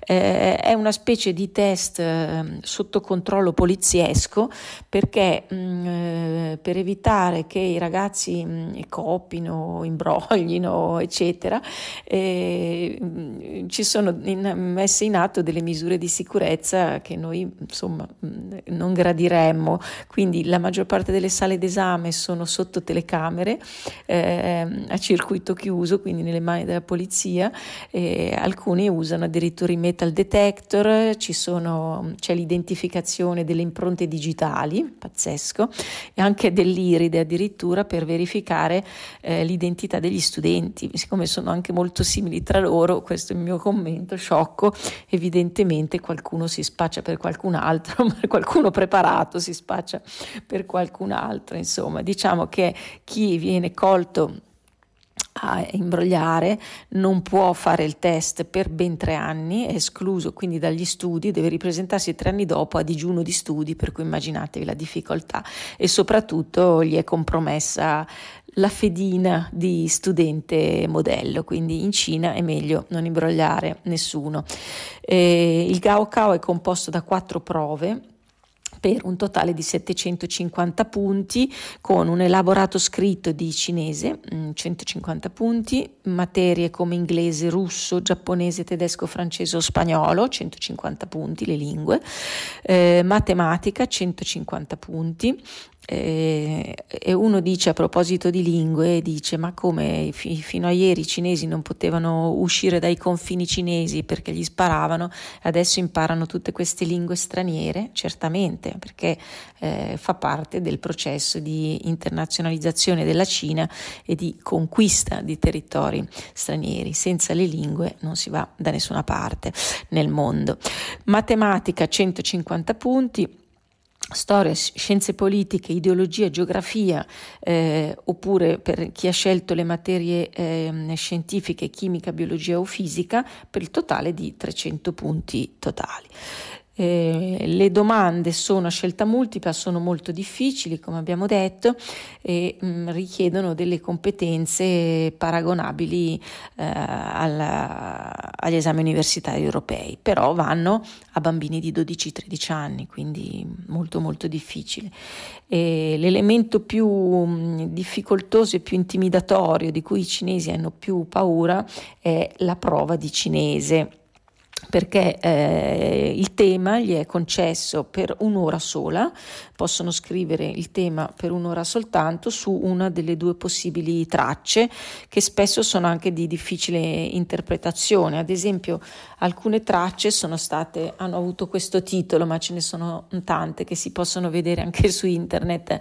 Uno di questi titoli un po' astrusi è "Le farfalle, le ali delle farfalle hanno colori", un po' strano come titolo, oppure "Chi ammiri di più, un ricercatore di biotecnologia, un tecnico di ingegneria di saldatura o un fotografo?"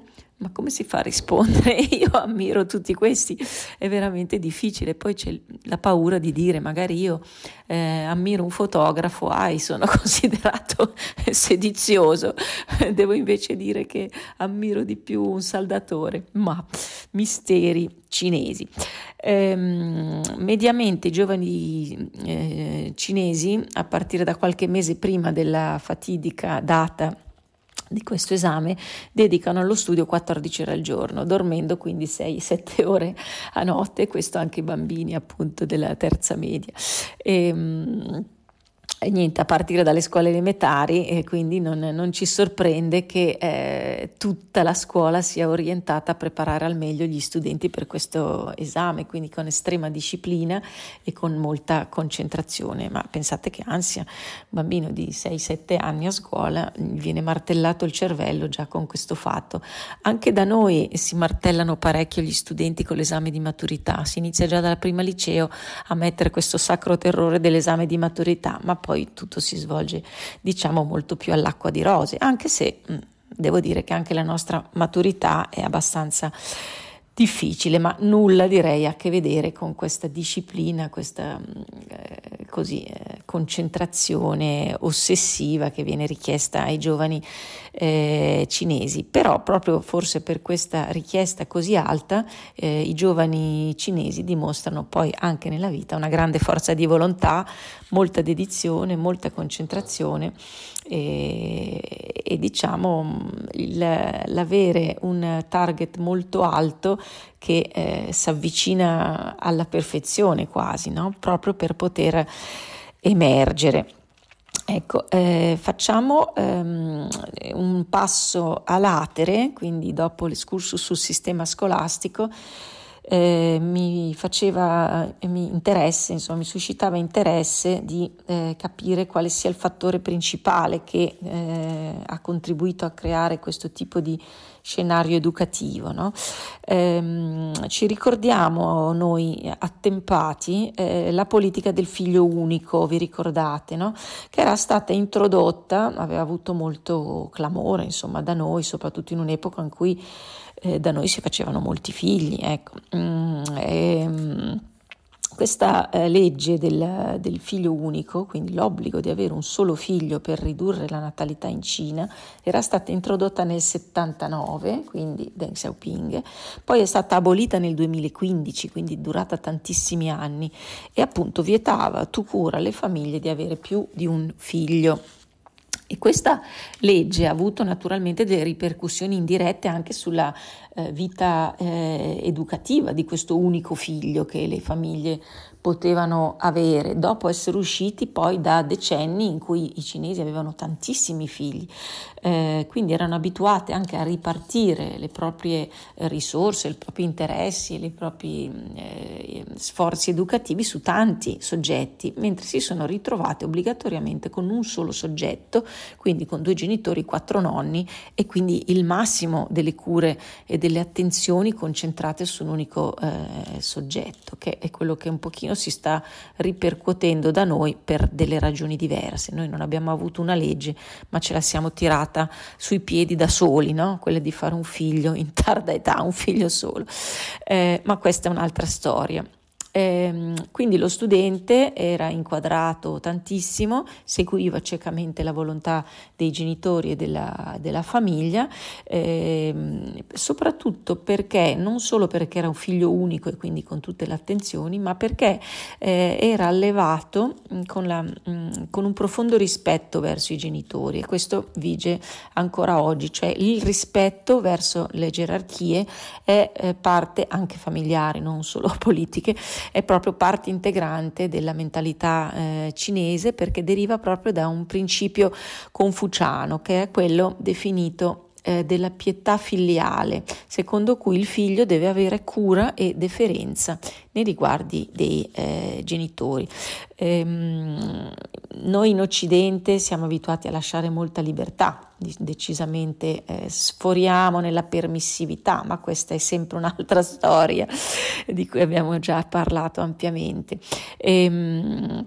Però noi all'interno di questa libertà abbiamo anche il principio di consentire al figlio un'autonomia, che è un principio pedagogico sacrosanto, che trovi da sé la sua strada, che commetta magari degli errori imparando da questi, ecco. Invece in Cina le famiglie sono mosse dalla mentalità che a loro, quindi alla gerarchia più alta, al capofamiglia, mi viene da dire, dire, compete il prendere le decisioni migliori per il figlio, soprattutto perché così riescono a generare in lui questo senso di disciplina, di obbedienza e anche di ricevere l'istruzione più completa possibile, perché se il figlio è lasciato al suo libero arbitrio sappiamo bene che i ragazzi, soprattutto in adolescenza, ne farebbero volentieri a meno di mettersi sui libri. Ecco, quindi in Cina c'è ancora questa mentalità, e il tutto va dentro nel solco del fatto che la società cinese è molto competitiva, per cui grazie a questo sistema un po' all'antica, diremmo noi, i genitori riescono a mettere i figli nella condizione di studiare il più possibile, di dedicarsi il più possibile. Avete ascoltato Largo ai bambini. Avete ascoltato Capitaneria di Porto.